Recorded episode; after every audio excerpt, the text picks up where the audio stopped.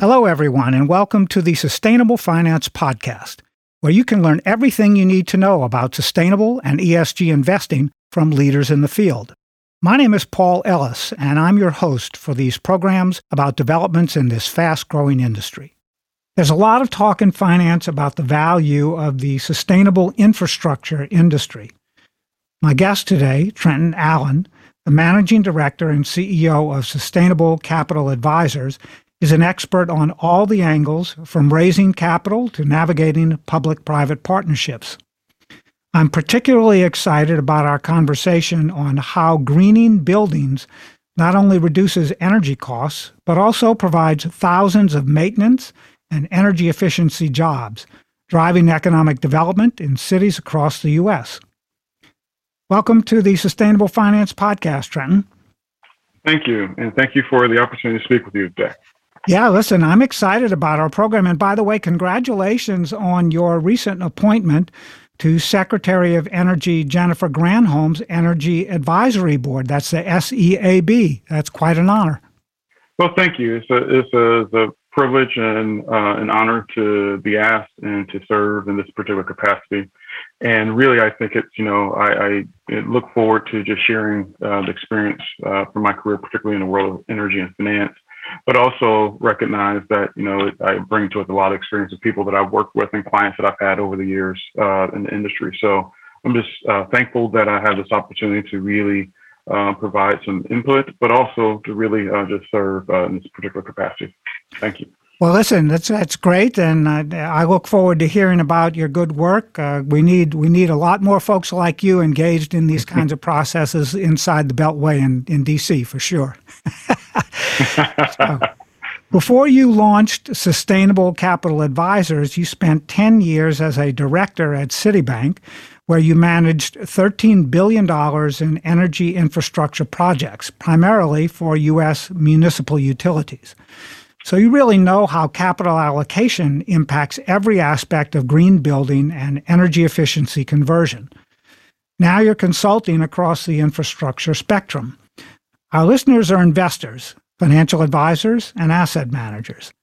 What would you say about the current challenges and opportunities in sustainable infrastructure?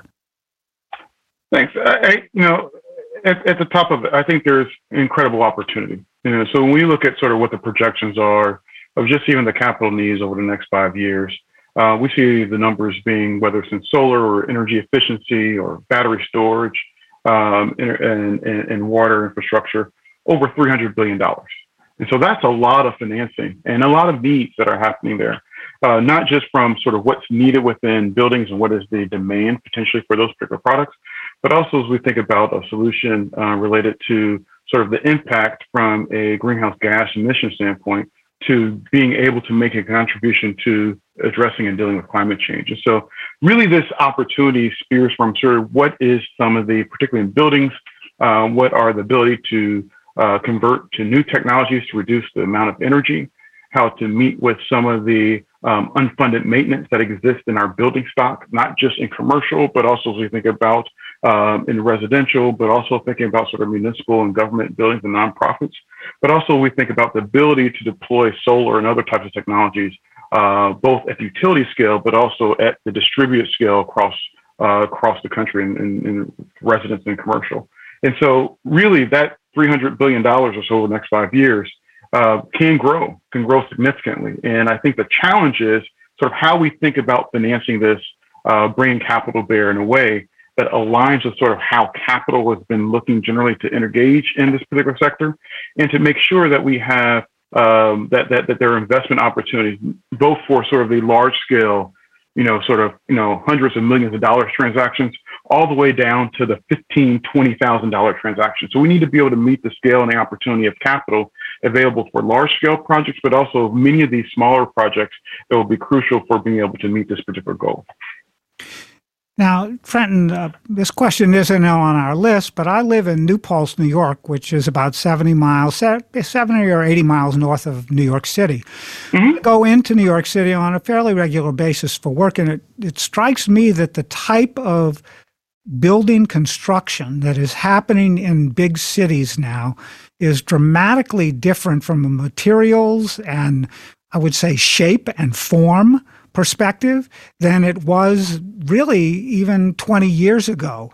What what's happening in in uh, in building design and structure that is different these days that is contributing to cleaner energy, more light, all of the things that we are looking for in places where people live and work?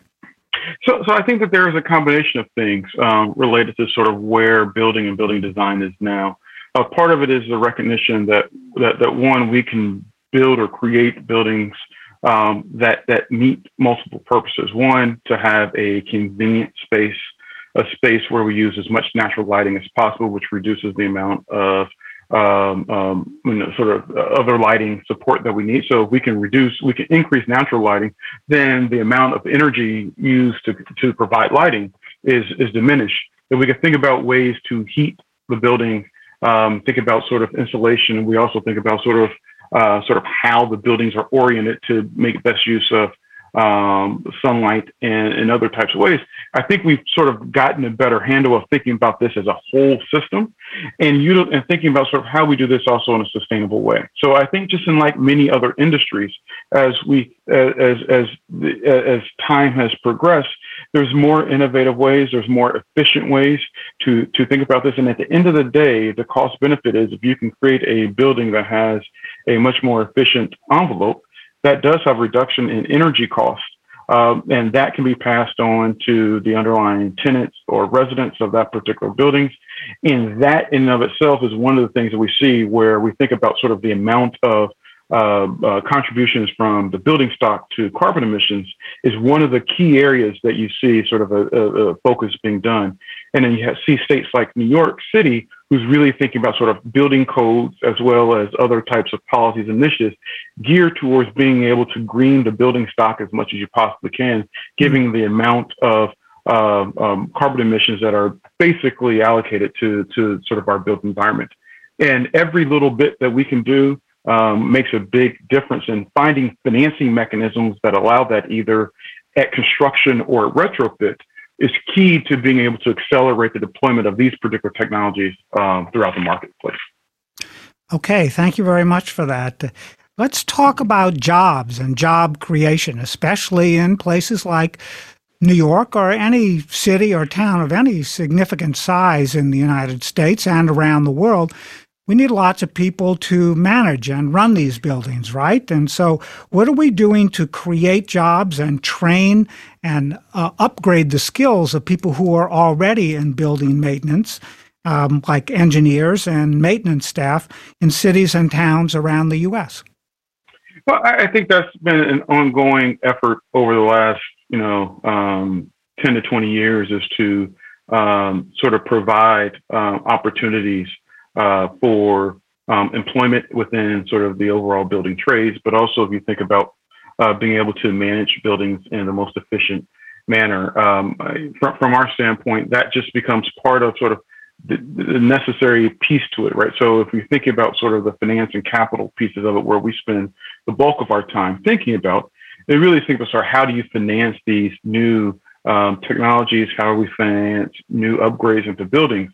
But at the end of the day, being able to manage and operate and maintain those buildings is incredibly important when it comes to the performance of the buildings. And as we think about financial instruments that basically are tied to the performance of the building, not just through the uh, introduction of a lighting measure or water efficiency measure, having the teams that understands the overall operations of those particular buildings are incredibly important. And so there are, you know, a, a number of uh, entities that, that do a really good job at doing this, and we we know that there is um, um, other, uh, you know, sort of sort of the continued training of of, of identifying uh, new building operators to to make that uh, to make that happen. But I think that's really sort of where you see sort of the world of finance and sort of this um, energy efficiency and building stock really come hand to hand because it's really about sort of how you not only think about you know sort of the, the upfront investments but also about the operations and the continued performance over time. Okay thank you. Now you were recently quoted in a Bisnow magazine article regarding the use of technology and data to evaluate pricing and credit in sustainable infrastructure development Please give us an example of the technology involved and how it influences the types of credit available to building owners and infrastructure developers. Thanks. you know, what we're talking about is actually something I just alluded to, which is sort of, you know, this idea that once an, uh, an improvement is made, whether it might be lighting controls, um, whether it might be um, um, storage, uh, energy storage that is embedded into the buildings, the question becomes is not just the ins- installation of the technology. The question then becomes sort of how you monitor that over time, and then how do you attribute that, which relates to the under the use of it and potential payback. And, and so those particular types of technologies, whether they might be, are incredibly important to thinking through sort of how do you make the upgrades into the particular building and who is going to benefit. So is this all being borne by the uh, owner of the buildings or the uh, operators of the buildings, or is this by potentially the residents or tenants when it comes to sort of energy usage? And so those are some of the things where we where we look at sort of finance standpoint of how do you finance these particular types of upgrades and improvements? Who is the ultimate beneficiary? And how do we think about a structure where we have whether we're sharing in the savings that are attributed or that are created from the energy improvements? How are we sharing from the benefits of energy storage that's being created from the panels that might be on the roof or the batteries that are attached? Sort of how do we think about this in new ways to shift between the cost and also the benefit between landlords and homeowners or, or, or renters or whether it might be in you know homeowners uh, as well as the utilities. So there's a way that we think about sort of building which lends into finance with these particular structures. Um, and in some respects, the article that I was uh, that I that was part of and pleasure to be part of really just touched in sort of how those uh, can be made and what are some of the uh, thoughts related to uh, particularly that particular market. Okay, good. Let's talk now about the politics and policy of urban sustainable infrastructure development in cities like Washington, where you live and work, for example, and, and any uh, large city uh, in the United States. Can you give us examples from your experience um, one where policy and politics got in the way of sustainable development, and we're not looking for names or or uh, cities uh, specifically, but just uh, examples, and one where they supported it. Okay, uh, so you know, I think it'd be be you know sort of you know when we think about politics, you know, we we, we have uh, we, we, try to stay clear in politics. We stay in the finance space. Uh, and so our goal is really to think about sort of how do we operate within the confines of uh, the programs and the markets that, that, that exist. And so our work as Sustainable Capital Advisors is really around sort of uh, sort of in three areas where we really try to target around uh, you know, sort of helping our clients, developers execute projects. Where most of the time we spend on execution of clean energy, sustainable infrastructure projects. And so what we see is one of the incredibly, you know, sort of beneficial, um, uh, you know, sort of policies that occurred occurred during the uh, earliest days of the Obama administration, uh, when there was, you know, sort of in sort of in the midst of the financial crisis, uh, there was legislation passed that basically changed the investment tax credits from being a tax credit to basically a cash in lieu grant, so Section 1603. So one of the benefits of there basically said that you didn't need to have taxable income to receive the federal tax incentives. You could just basically have a project in operation, and then you can submit, um, uh, you know, sort of a request into Treasury, and the U.S. Treasury will get a cash payment. What that means is that in markets where there's a um, uh, when you can't find entities who are making money on buying tax credits, it gives you the ability to have um, to deploy and actively have projects. And given that tax credits can make up 30% of an underlying renewable energy project at the time, it was an incredibly significant source of capital that if you didn't have that available, the markets, renewable markets wouldn't hold. And so what you saw was an expansion of that ability in those particularly early days in 2009, 10, um, and, and 11 when that was the policy. But one of the things that we recognize since then is that that cash in lieu grant was not only important for that for marketplace, but also was important for projects that were geared towards communities or municipalities. Municipal entities do not pay taxes, federal taxes, income taxes. So they themselves cannot actually benefit from tax credits. And so if you're looking about sort of the expansion of solar, um, expansion of renewable energy, the ability to have cash grants or that same policy that was enacted, you know, over, you know, 10 years ago can have a tremendous opportunity to be able to accelerate the deployment of these particular technologies. And so we see that sort of where there is this one thing where in one hand, we had a solution that solved a particular problem around sort of market access. We now can think about that particular policy being used again in a way that expands opportunities, whether it be for community organizations who are in, in New York or elsewhere across the country who are looking to do solar projects instead of having to find a tax entity to own the project for a period of time, they themselves can execute a project now and it reduces barriers. Whether it is for projects that are tied to low income customers who otherwise would have to look for taxable income, now you can have a cash grant so that they can be on parity from a cost standpoint with other affluent owners when it comes to solar. And so we see this particular issue is not just a market access issue, but also an issue related to equity and inclusion and making sure that these types of technologies, solar technologies or energy efficiency to a lesser degree, but also these other sort of renewable energy, clean energy technologies are much more widely expanded to who can participate and who can get the true economic benefits from these very same provisions. And so that's an example of basically where we've done it once in a particular scenario. But now we have an opportunity to do it again to expand who can participate and have a much better um, overall uh, acceleration of this particular market when it comes to the deployment of clean energy and sustainable infrastructure projects.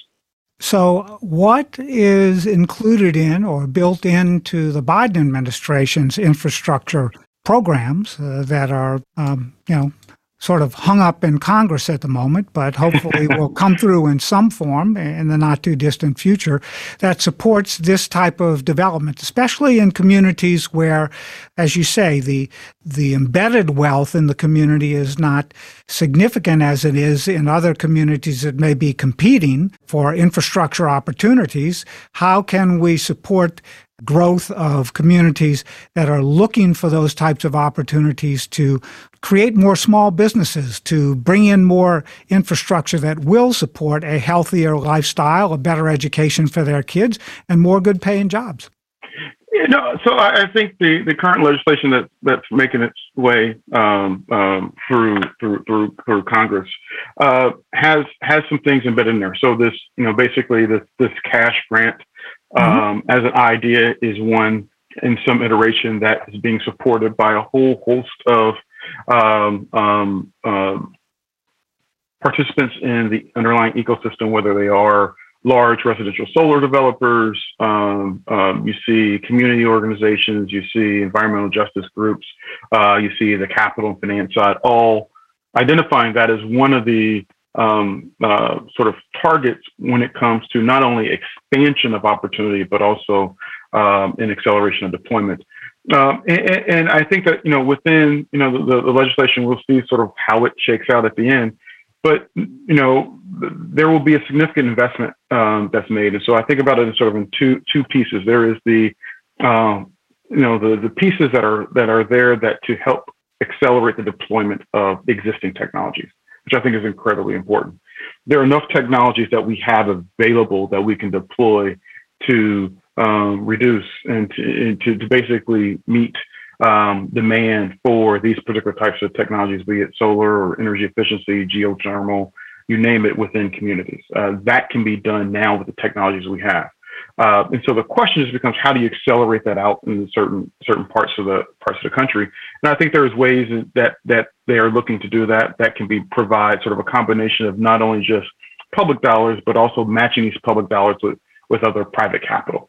So the you know sort of the public private partnerships that that, is, that you hear about it around so much, I think is incredibly important to really um, sort of you know sort of amplify the amount of capital that's available. And so whether that's going through state energy offices or uh, support to green banks or green bank entities, whether that's utilizing the current suite of uh, community uh, development finance institutions, CDFIs, or credit unions, there's ways that we can move capital through at scale uh, that could really benefit. And I believe there's there there's pieces that the, the, the current administration is looking to be able to deploy that. And I think, and overall, I think it's just a question of sort of one, once you accelerate the deployment, then I think the opportunity becomes recognizing that there are these business opportunities. So it's enough to have one project, but you also need business supports. And I think that's where other agencies within the federal, um, whether the federal government, whether it be Department of Commerce or Small Business Administration, have a role to play to support new businesses who are looking for for for entree into this particular space. And I think that's the the, the space where I think that we have an opportunity now uh, to think about sort of how do we foster the ability for not just the existing companies, but also newer entrants to come in and to play a role into um, meeting the needs, whether that's new service providers when it comes to um, the, the developers and deployment of projects, whether it's new additional services related to you know new companies who are starting out as accountants who are serving or legal entities. I mean, it's sort of the whole sort of supply chain ecosystem. I think there's opportunities to be very intentional around ensuring that there are opportunities for new businesses.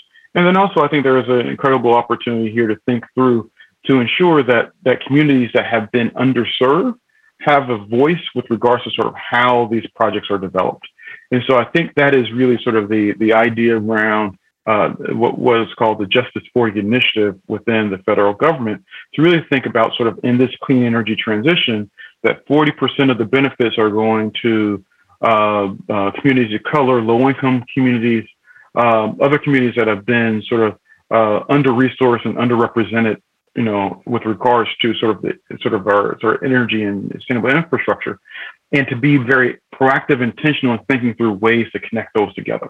And so I think that when you layer those together, I think there's an opportunity to do an incredible amount uh, that's being done, but is not solely for government to do. This is something that industry can do. Um, this is something that uh, sort of the entire ecosystem can get behind with regards to making sure that those who have been impacted the most by uh, sort of energy injustice have a seat at the table, uh, more than the seat at the table, uh, or at the table and made a table to be able to um, have uh, sort of opportunities to, to address these issues. Okay, great. Now, listen, we've got about two minutes left, and you've talked about green banks um, and in a couple of your remarks. I'm not sure our audience really understands how a green bank operates and who's who ha- who has the charter and that sort of thing. So, uh, you know, if you'd like to give an example or just a general description of how a, a, green bank is set up and what types of programs they might contribute to this kind of infrastructure development. Sure, that's a great question. And actually, you know, when, when the term gets uh, used, green banks generally are not referring to a banking institution that takes deposits. Okay. Most of these are nonprofit entities who are set up in, within states, um, either as a subdivision of the state or uh, or has been created to really think about providing specific financing supports to um, clean energy activities within a particular state. So, as an example, one of the very first green banks created, Michigan Saves, um, is set up to provide supports to the clean energy space within the state of Michigan. Hmm. What they do is they provide credit enhancement or support to other financial entities, whether they are banks or CDFIs or credit unions, to make loans to individuals for energy for uh, energy efficiency and solar. So they are provide they are effectively acting as a catalyst. Other examples are the New York Green Bank, who's basically stepped into the breach, the New York City Energy Efficiency uh, Corporation, um, as well as the Maryland Clean Energy Center in DC and a bunch of other places across the country. But they're all really thinking about sort of how do you leverage and utilize the precious public dollars that exist and combine that with other capital from private from the private sector to really meet the needs of specific needs of clean energy activity within their particular communities. And so I think they have a play a really big role uh, with regards to sort of bridging this gap between public and private and can be very can create sort of programs and products that are tied to really how do you accelerate and provide the greatest um, sort of opportunity to uh, meet the challenges of clean energy and, and, green opportunities, but also to do it in a, in a much more equitable, inclusive way as well. So they're incredibly important, and I think as we go forward, you'll see. Um, I think there's around 20 in the United States now. You'll see uh, almost every state having some type of entity that plays that particular type of role. Okay, well, listen, Trenton, thank you very much for your time today. We're we're out of time for today's program, but I know we want to come back and revisit these these uh, topics uh, in in the future with you, especially your experience on the SEAB, uh, and see how see how that unfolds. We've been talking today with Trenton Allen. He's the managing director and CEO of Sustainable Capital Advisors. And thanks again for your time. Sustainable Finance Podcast listeners can reach Trenton Allen and Sustainable Capital Advisors at the following email. That's info, N-I-N-F-O, at sustainablecap.com. That's info at sustainablecap.com. Please join us again next week for another episode. I'm Paul Ellis, your host for the Sustainable Finance Podcast.